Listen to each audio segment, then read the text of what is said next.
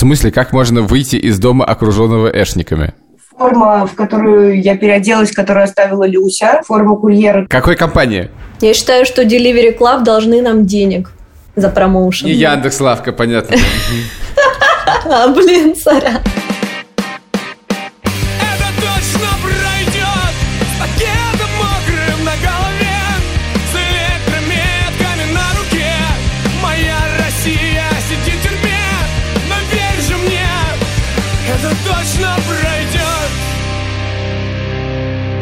Привет, это подкаст «Времени больше не будет». Его ведут Ксюша Миронова. Это я. Я журналистка. Это ты. А еще моему жениху, журналисту Ване Сафронову, недавно дали 22 года по статье о госизмене. И я очень радостно это говорю, потому что... Да, давай еще радостнее. Потому что у нас сегодня, наконец, не самая трагичная тема. А со мной этот подкаст ведет Илья Красильщик. И у меня есть уголовное дело по фейкам российской армии, и я даже никогда не был в тюрьме. Но ты в розыске. Но я в розыске. Итак, Ксюша, расскажи, кто у нас сегодня будет. У нас сегодня супер прекрасная, крутая Маша Алехина Привет. Привет, Маш. и супер мега крутая Люся Штейн. Привет. Привет, Люсь. И мы сегодня будем обсуждать всякие всратые кринжовые истории. Поэтому я так радуюсь. На всякий случай скажу, что Маша Алехина и Люся Штейн участницы группы Pussy Riot. И вот обычно у нас такой расклад. Вот есть активисты, которые сидят, а есть их близкие, которые приходят в подкаст. А Маша и Люся пара, и при этом они обе последние полтора года постоянно были под арестом.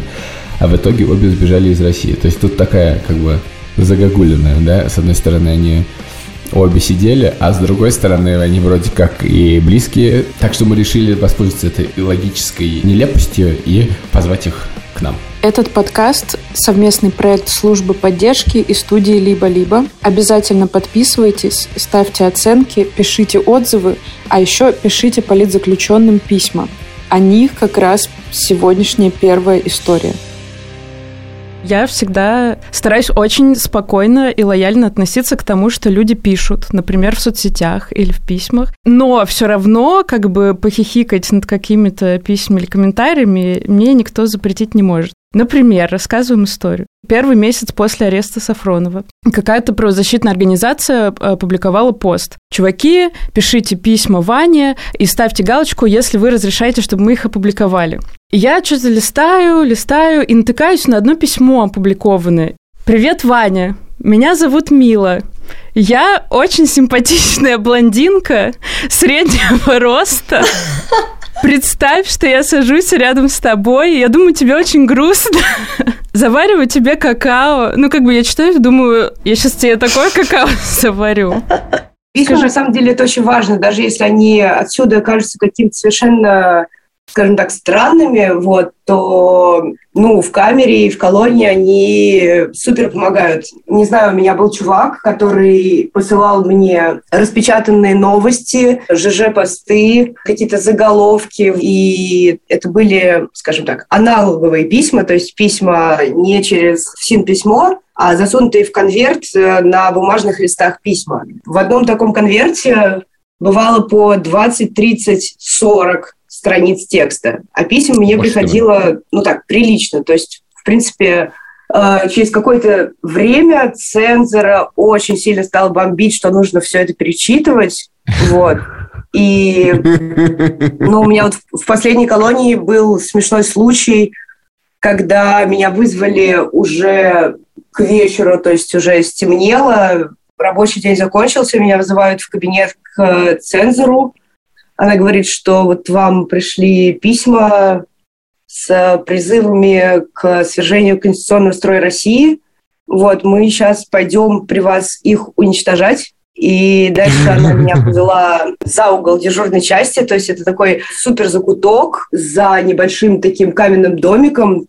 Там стояло алюминиевое ведро, вокруг ведра стояли все начальники, Потом торжественно они зачитали мне, что сейчас э, письма будут, собственно, уничтожены, и приступили к тому, чтобы их сжечь. Вот. Там дул ветер, и у них не загоралось с первого раза, и все это вместе смотрелось очень-очень смешно и сюрреалистично. А еще один раз мне в той же колонии не пропустили рецензию на фильм «Нимфоманка».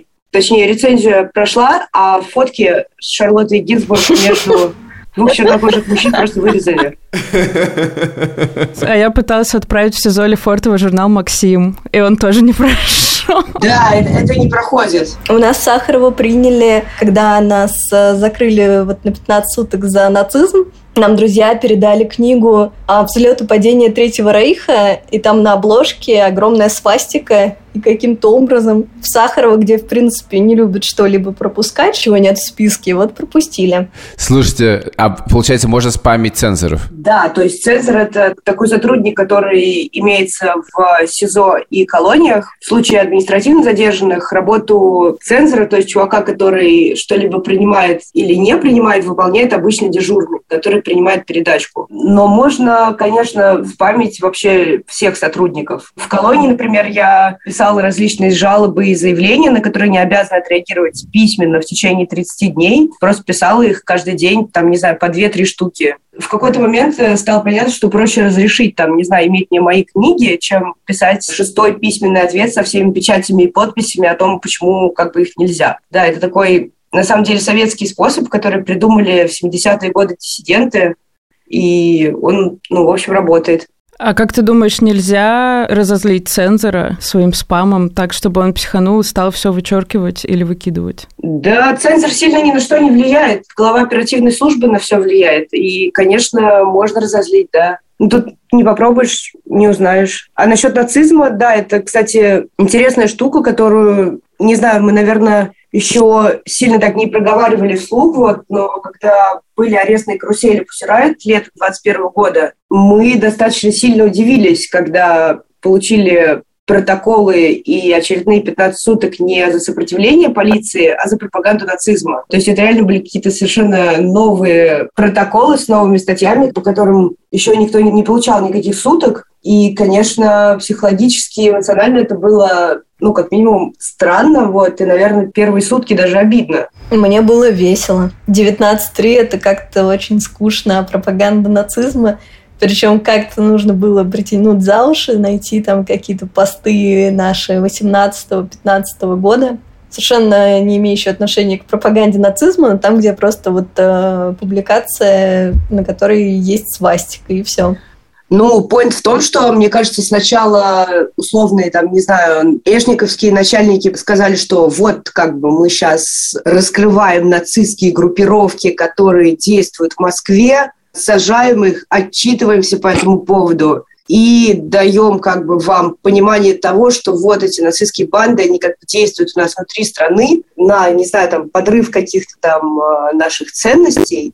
И таким образом вводим, собственно говоря, тему борьбы с нацизмом, в кавычках, в какое-то информационное поле. Потому что уже буквально через два месяца началось э, вторжение в Украину, и так называемая борьба с э, нацизмом стала просто звучать с каждого утюга.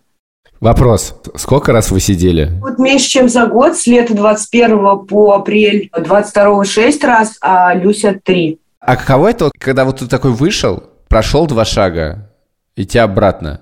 Ты обычно не прошел никакие два шага, у тебя прям, прямо ворот принимают. Открывается дверь спецприемника, а там уже менты тебя засовывают в серую тачку. Но это очень утомительно ну, это изматывает, как бы ты не был к этому подготовлен. Ну, проще было, конечно, 30 сидеть сразу. Подожди, а почему проще? Ты настраиваешься просто уже на определенную цифру, а потом ее добавляют или просто в бытовом смысле? Ну, в смысле, вот твои 15 суток истекли, по идее, как бы дверка должна открыться, вот, и ты должен поехать обратно со своим инспектором на домашний арест. А тут она открывается, и происходят какие-то другие вещи. Ты их не ожидаешь, и да, это как бы очередная ночь в ОВД, в камере без окон, душной, это перемещение с баулами, очередное там столкновение с какой-то вот этой кавкианской судебной херней. Ночь в ОВД хуже, чем оставшиеся 15 суток спецприемники. Я прям вот это больше всего не переносила. Это омерзительно, этот обезьянник.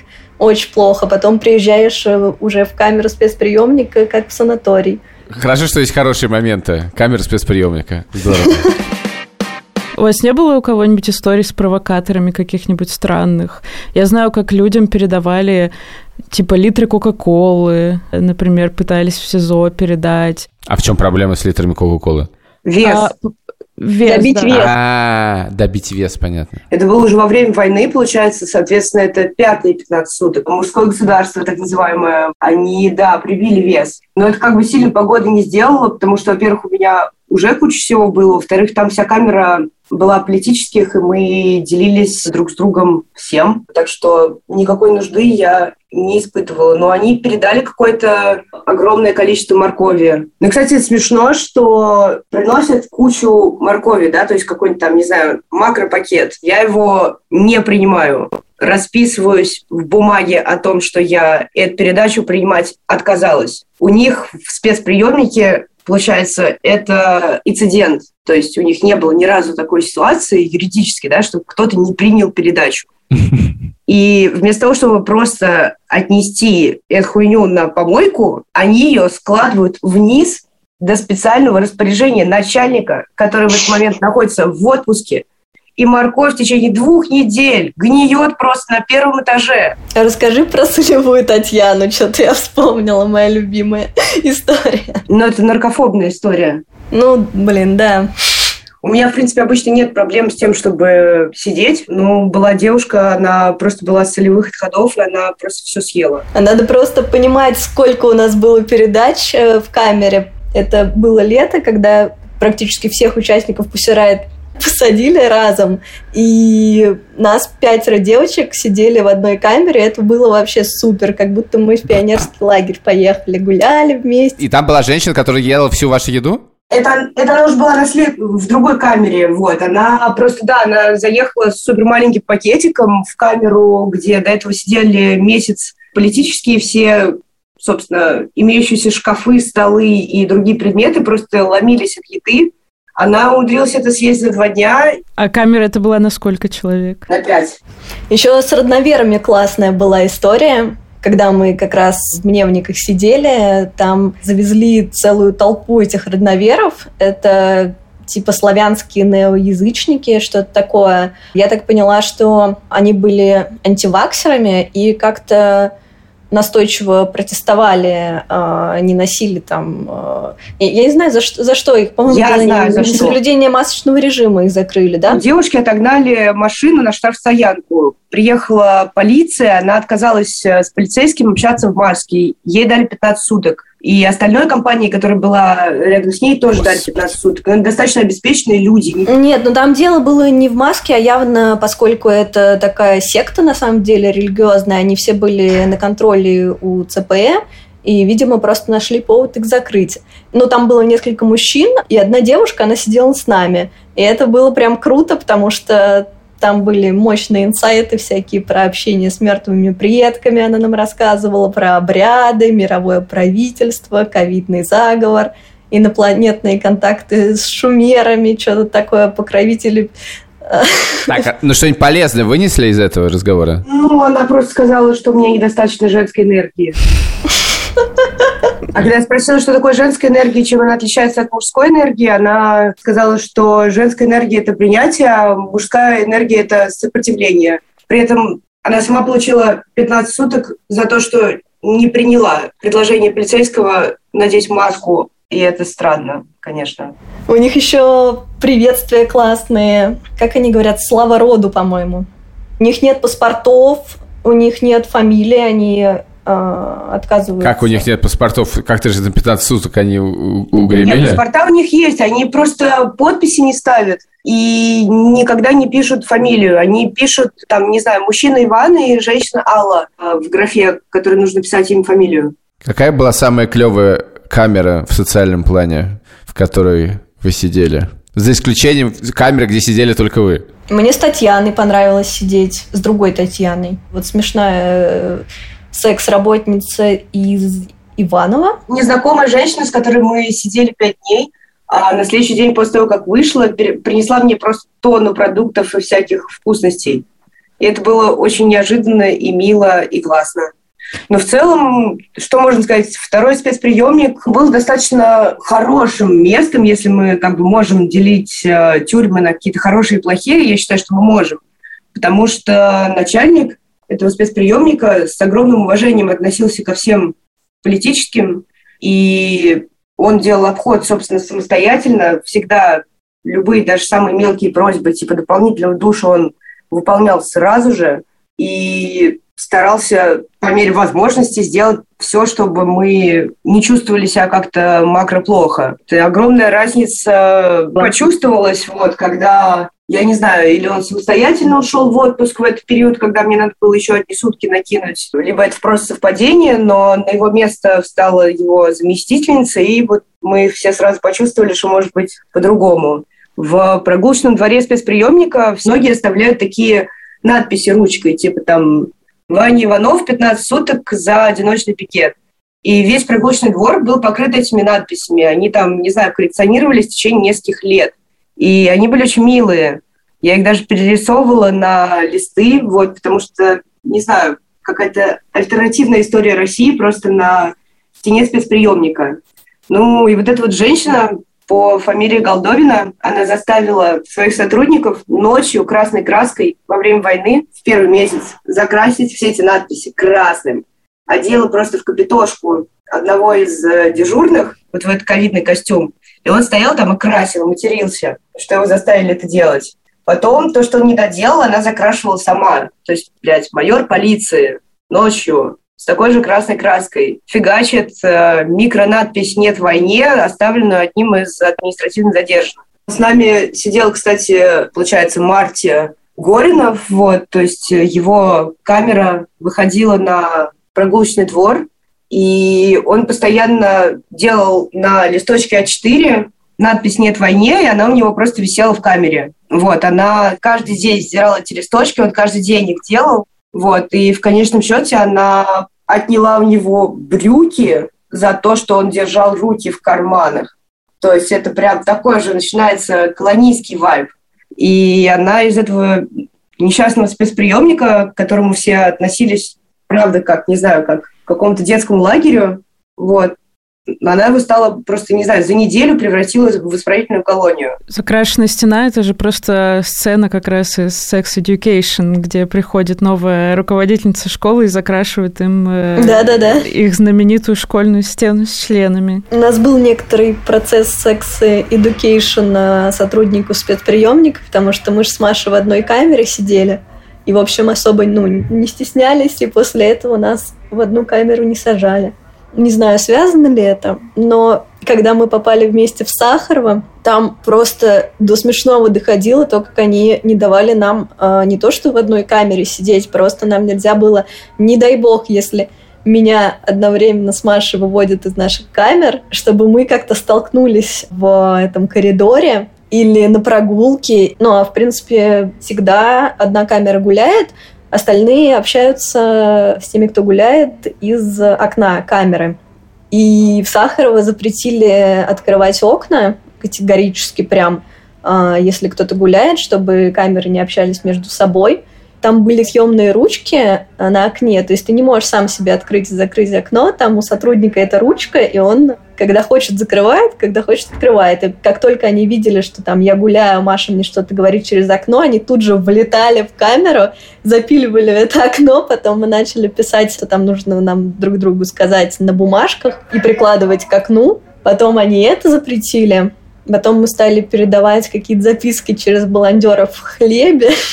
И самое смешное было, когда под конец этого срока, 15-суточного, к нам приехал ОНК, ну и мы им как-то нажаловались, что они совсем с ума посходили. И нам Но разрешили... в целом мы на тот момент уже там дней 5-6 держали голодовку. Вот, же мы объявили голодовку за то, что они репрессивные меры против нашего общения применили. Вот, и приехал ОНК. И, собственно, ВНК и, наверное, голодовка, все это вместе дало такой результат, что нам разрешили одну совместную прогулку. Там обычно камеры гуляют, там стоит один сотрудник, ну и как там вяло это контролирует. Когда нас выпустили погулять вдвоем, мы две девочки на территории вот этого прогулочного блока, который сверху решетка, по бокам решетка, везде решетка и они вывели двух сотрудников второго спецполка вооруженных. Они стояли по периметру этого блока и наблюдали, как мы гуляем. Они не просто наблюдали, они все фиксировали на видеорегистратор. При этом нужно заметить, что в этой сетчатой коробке, в которой, собственно, гуляют административно задержанные, там уже имеется три камеры, висящие на потолке. То есть три камеры плюс два видеорегистратора по периметру. Один час прогулки в декабре по снегу. Тут надо, мне кажется, еще пояснить, что когда говорят прогулка, это не прогулка, как в американском э, кино, на, не знаю, крыше с какой-то сеткой, а это типа прогулочный дворик, это такая же камера, по факту, просто небо в дырочку. Это так. Но такие же камеры с небом в дырочку есть и на крыше, например, на Петровке. Прогулочные дворы на крыше. Но они небольшие все равно. Они супер маленькие, иногда даже меньше камеры. В смысле, на крыше, но там все равно стены? Да, конечно. То есть представь себе комнату, вот, просто убирай потолок и вместо потолка э, делай сетку. Это прогулочный двор. Вот от Петровки, кстати, совсем мне было даже интересно туда попасть, потому что спецприемник это где содержат административно задержанных, а ИВС э, на Петровке, ну, любой другой ИВС, это куда тебя доставляют, когда на тебя возбуждено уголовное дело, после чего везут в суд и избирают меры пресечения. И вот э, я, получается, там сутки провела, как раз из спецприемника мне не дали выйти, повезли сразу уже по уголовному делу на Петровку, ну а там совершенно другие вайбы, потому что, ну, одно дело сотрудники, которые работают с административно арестованными, а другое дело вот эти вот э, люди на Петровке. И там прям уже были такие, ну, настоящие конвоиры, и меня завели там вот в эту камеру для досмотра, когда тебя туда привозят вот, где тебя раздевают, там заставляют приседать, вот это все. И супер маленькая камера, но она затегана вся фамилиями, там, кто здесь был.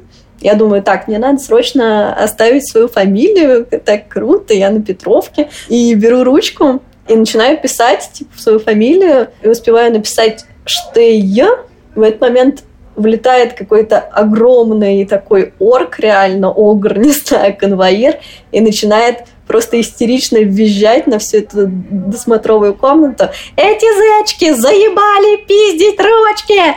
И просто у него истерика, пытается у меня эту ручку вырвать, к нему бросаются другие сотрудники, говорят, что ты, что ты, полегче, давай. И вот, в общем, я не дописала эту штей, и у меня так там и осталось. Ты ручку украла? Нет. Я ее забрали. Изъяли. Потом меня завели в камеру, и там прям ты идешь в наручниках, вот это вот лицом к стене, руки за спину, все серьезно. Камера полная жесть, в отличие от того же спецприемника. И сокамерница у меня была, которая храпела, по-моему, с такой силой, как я никогда в жизни не слышала, чтобы ни один мужчина так храпел. У меня очень чуткий сон, так что я там не спала. А это был прям день в день, когда Навальному заменили приговор. Там врубается каждое утро в 6 утра яркий свет и радио пропагандистское на весь блок. Радио России. Вот в 6 утра врубили, и храпит вот эта вот женщина, которая там по какой-то пьяной краже. И вот они сообщают, что Навального, значит, посадили. Потом начинается какая-то программа с зарядкой. Я запомнила, почему-то там был странный совет, что нужно сжимать лицо, а потом сжимать мышцы ануса. А потом меня водили еще а, по дому снимать отпечатки с пальцев катать. Они там, ну, в спецприемнике тоже катают пальцы, уже прогресс дошел до цифрового вот этого снятия отпечатков, а на Петровке тебя ведут в подвал, мажут тебе руки черной краской, и вот это все газетки, и там в наручниках, и каждый пальчик себе этот конвоир сам придавливает. В общем, такой experience интересный. Петровка действительно первый раз производит впечатление. Это нифига не спецприемник и действительно одна из самых, не знаю, старых исторических тюрем в Москве. Вот, то есть там все это чувствуется. Я когда туда первый раз попала в 2012 году, мы еще голодовку объявили на допросе при аресте. И получается, что нас привезли ВВС, и весь этот холод, у них стандартной процедурой первичного досмотра является то, что тебе нужно голым стоять в клетке, вот, потом приседать э, 10 раз тоже голым, потом раздвигать жопу. Ну, не знаю, мне сколько там было, 24 года, я не умела нифига говорить «нет», не, не знала, что такое права человека, не знала, что вообще можно послать их. Но если говорить про аресты в 15 суток, они такие но я, я не воспринимала их как что-то, что может как-то сильно человека поменять и поломать. Я, если правильно помню, у вас был период в 2021 году, когда Маша была под домашним, а Люся была на ограничении действий. И Люся пробиралась к Маше. Сначала мы были обе под полным домашним арестом. Мы решили увидеться каким-то образом, а нам обеим нельзя было вообще выходить из дома. Мы придумали такую штуку, что там же можно отпроситься у следователя, если он разрешит, одобрит ходатайство, на выход э, к врачу в поликлинику. И мы написали обе ходатайства на один день в одну поликлинику. Он этого не заметил, хотя у нас следак один был. И вот э, нас повели инспектора в эту клинику, и мы там увиделись. Ну да, это, в общем, было свидание в рентген-подвале, которое мы организовывали недели две. Люсю сюда вел инспектора, я шла с трекером, который отслеживает маршрут. Вот, мы еще для того, чтобы этот трекер информировать, предпринимали разные действия, вот, пробовали разные интересные глушилки, вот, которые, кстати, работают. Ну да, это получилось. Но вообще в целом первый раз я нарушила домашний арест. Я просто в 6 утра скачала Яндекс Такси, доехала до Люси. Вот, это было, кстати, достаточно весело. Туда приехал целый наряд тэшников. Отвезли меня в УВД Арбат в сезоне посадили. Позвонили следаку, а он что-то... Что он сказал смешное было? То есть обратно такси не потребовалось? Очень удобно. Не, не, меня инспектор с ОВД Арбат забрал. С очень смешными словами, что типа ощущение, что забираешь с утра девочку с рейва. И следак был очень недоволен, но в таком духе, что, блин, опять с ними какие-то Он сказал, это сейчас не кстати. Следователь, инспектор а, да, да, да. говорит, что вот Алехина нарушила, вот, э, что мне делать, я ее сейчас везу домой. Он говорит, ой, давайте вот потом наберите, это просто сейчас вообще вот не вовремя, не кстати. Но в целом санитарное дело расследовало сначала 13 следаков, потом их количество сокращено было до 6.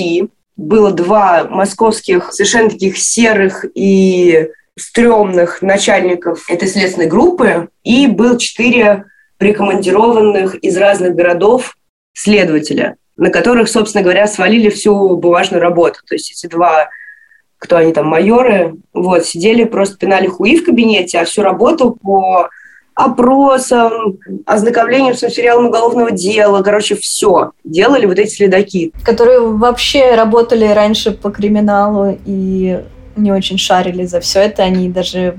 А было смешно, когда мы с моей, с моей адвокатом Маша и Истмонт пришли к одному из следаков этой следственной группы а, на ознакомление с материалами дела. В итоге вышло так, что это мы его ознакомливали, потому что он не знал никто, мы, ни что у нас за статья, ни что за дело. Мы ему все это рассказывали, а дело полный бред. А чувак просто ну, к этому никакого отношения не имеет. Там откуда-то его рекомендировали, по-моему, с Урала.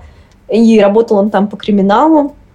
И у него такие глаза были, типа, что? И вот это? И вот с этим я вообще должен знакомливать, типа, что за херня? Мне история про такси толкнула на мысль, что нам нужен обязательно какой-то список топ-способов устроить э, тюремные и околотюремные свидания, потому что я в 21 году э, записалась наблюдателем на выборы, и сходила в Лефортово, потому что эти тугодумы не смогли сопоставить, не пробили, в общем, и не удивились, что никогда в жизни к ним никто не ходил наблюдателями, а тут к ним пришло, ну там я ходила и журналистка BBC, которая описывала наше это свидание, ну типа свидание. Да, я читала это, это классно было. Ну, вообще просыпается фантазия, когда вот тебя в чем-то ограничивают, очень...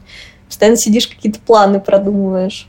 У меня вот так неделя, по-моему, в Сахарово ушла на то, чтобы продумать план, который у меня был расписан прямо в блокноте, как протащить iPhone в камеру и пауэрбанк. И у меня это получилось в итоге. Очень была собой довольна, при том, что заряда у меня хватило пауэрбанка типа там на две перезарядки, но я прям очень довольна была просто потому, что у меня получилось. Я думаю, что значительную часть истории нельзя рассказывать, но можно, можно рассказать хоть кусочек. Как у вас получилось съебать?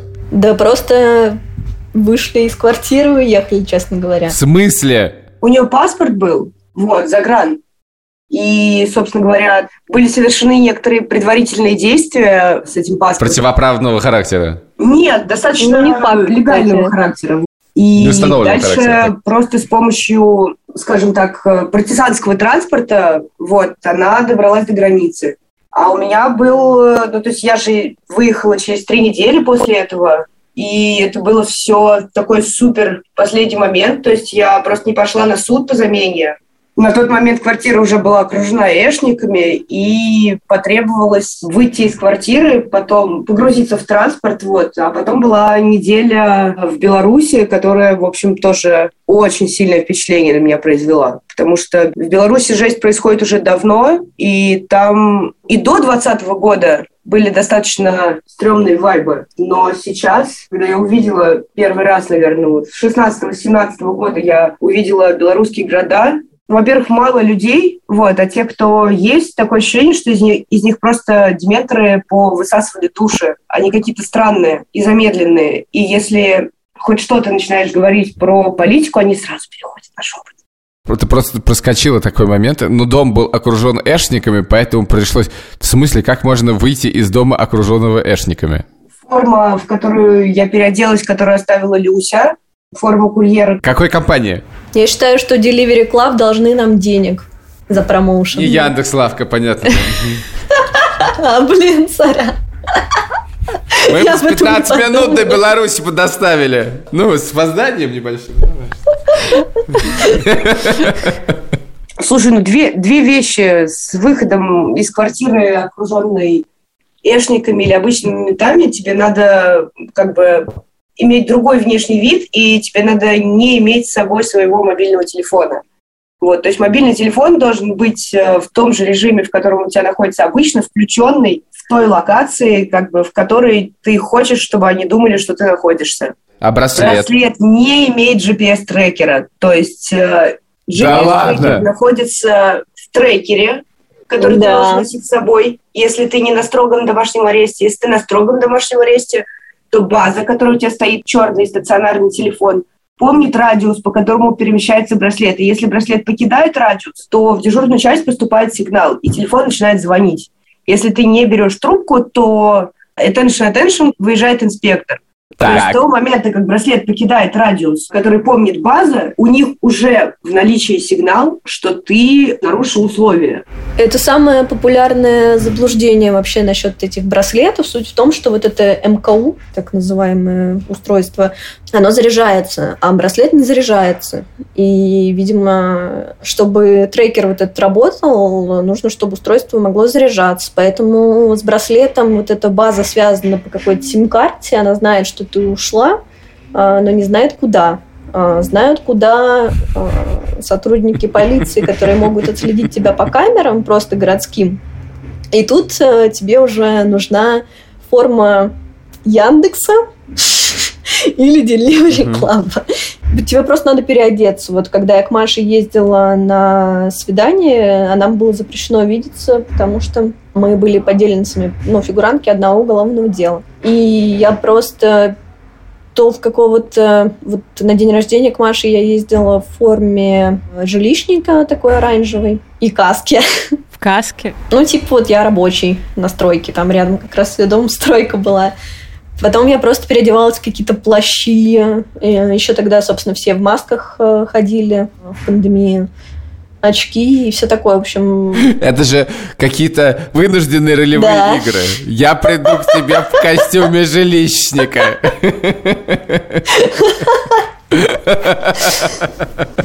Плащ у меня был смешной.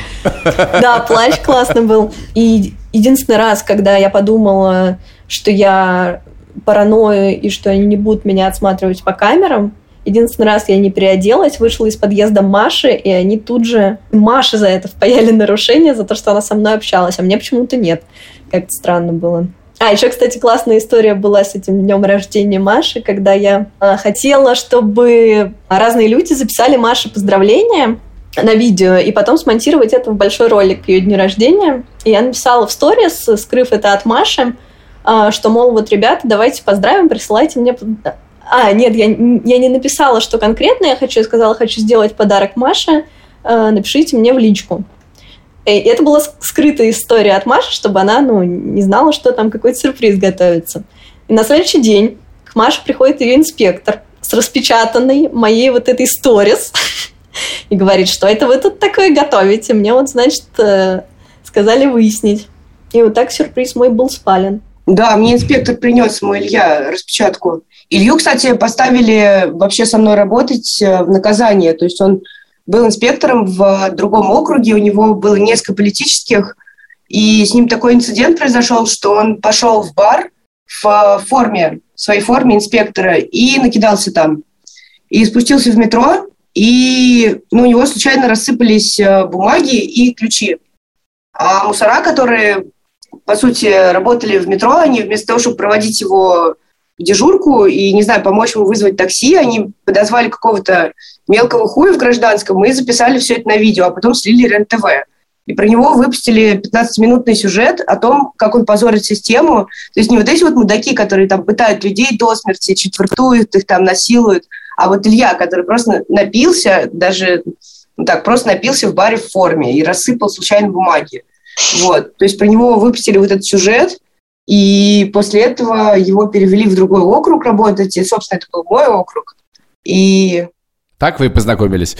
Ты о нем рассказываешь как о каком-то хорошем друге. А, да, инспектора ФСИН, которые работают э, с домашним арестом, это не исчадие ада. Вот, то есть система... Это зайчики вообще. Мне э, чувак Рафаэлки на 8 Привет марта вам. приносил. Передайте привет своим инспекторам. Люсь, с Рафаэлкой, знаешь, надо быть осторожнее.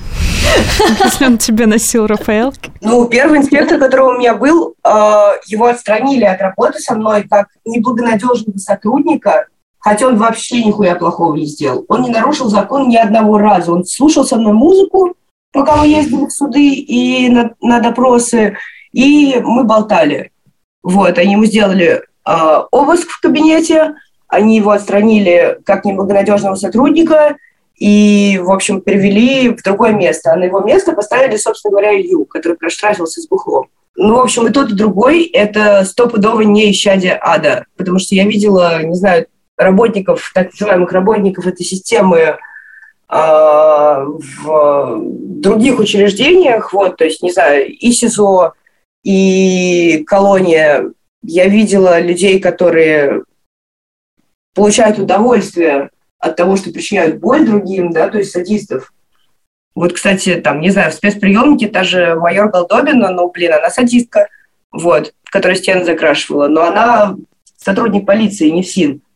Вот, а в колонии тоже были такие люди. И, ну, мне кажется, нужно проводить эту разницу, потому что есть люди, которые работают в системе, но которые находят в себе силы понять, э, там, например, что они не хотят этого больше делать, и потом в конечном счете увольняются. Много таких? Ну вот на счету Эйсмонт, э, моей адвокатки, ну она просто вот любит общаться с этими людьми и достаточно убедительно рассказывает о том, что происходит, и в чем они работают, и на что они работают. И вот у нее есть, по-моему, несколько следаков, которые после вот общения с ней уволились, насколько я знаю. Вы не спрашивали тех, с кем вы катались? Типа, чувак, не хочешь уйти, знаешь, есть много интересных работ. Ой, мы всех э, подстрекали постоянно, и у меня была моя любимая дискуссия, как меня на обыск возили, причем возили почему-то на обыск в квартиру, где я не живу с 16 лет. Я им пыталась об этом э, сказать, они думали, что я вру, в итоге они чуть не вломились э, в квартиру каким-то вообще абсолютно не имеющим ко мне отношения людям. И там был чувак молодой, который мне цитировал Ницше, в автозаке про ресентимент. Читал мне с Википедии, что означает это понятие что вот у оппозиции на самом деле просто ресентимент, и вот они хотят власти и все такое. На самом деле у нас там нас НАТО окружили, и вся вот эта вот история. Но обычно они прям такие совсем, ну, то есть опыт с конвоирами у меня такой, что вот один меня вез, говорил, типа, прикинь, я тут а, женщину-каннибала вез, мужа сжала. в таком духе. А тут чувак прям такой, типа, я вот... Это хорошая история. Да, меня в этот момент как раз на Петровку везли. Это был мой сам, ну, первый опыт на Петровке. И, и он мне рассказывает про эту женщину-каннибала. Я думаю, меня сейчас просто в камеру посадят с каннибалом, блядь. Да, он мне сначала причем рассказывал, что он говорит, на, на твоем месте а, несколько дней назад ехала Люба Соболь, а потом говорит, а еще Вот я пес каннибала. А Мне как раз недавно рассказывали историю про тоже, в общем, чуваков-каннибалов, у которых появилось очень много фанаток, которым писали э, фанатки, в общем, тоже теплые письма. Э, ну, самое, наверное, удручающее в этом, что иногда за такое люди получают меньше, чем за активизм, журналистику и так далее. Да, занимайтесь Слушай, каннибализмом. Уходите из журналистики, каннибализм безопасней. Это был подкаст «Времени больше не будет». Мы сегодня говорили с Машей Алехиной и Люси Штейн, и они рассказывали нам всякие смешные истории. Этот подкаст совместный проект студии подкастов «Либо-либо» и проект службы поддержки. Мы делаем его с Ксюшей Мироновой, меня зовут Илья Красильчик. А нам в этом помогают наш редактор Андрей Борзенко, звукорежиссер Ильдар Фатахов, продюсерка Лика Кремер, а за джингл спасибо большое группе «Порнофильмы». И обложка Алина Глушанок. Пока! Пока!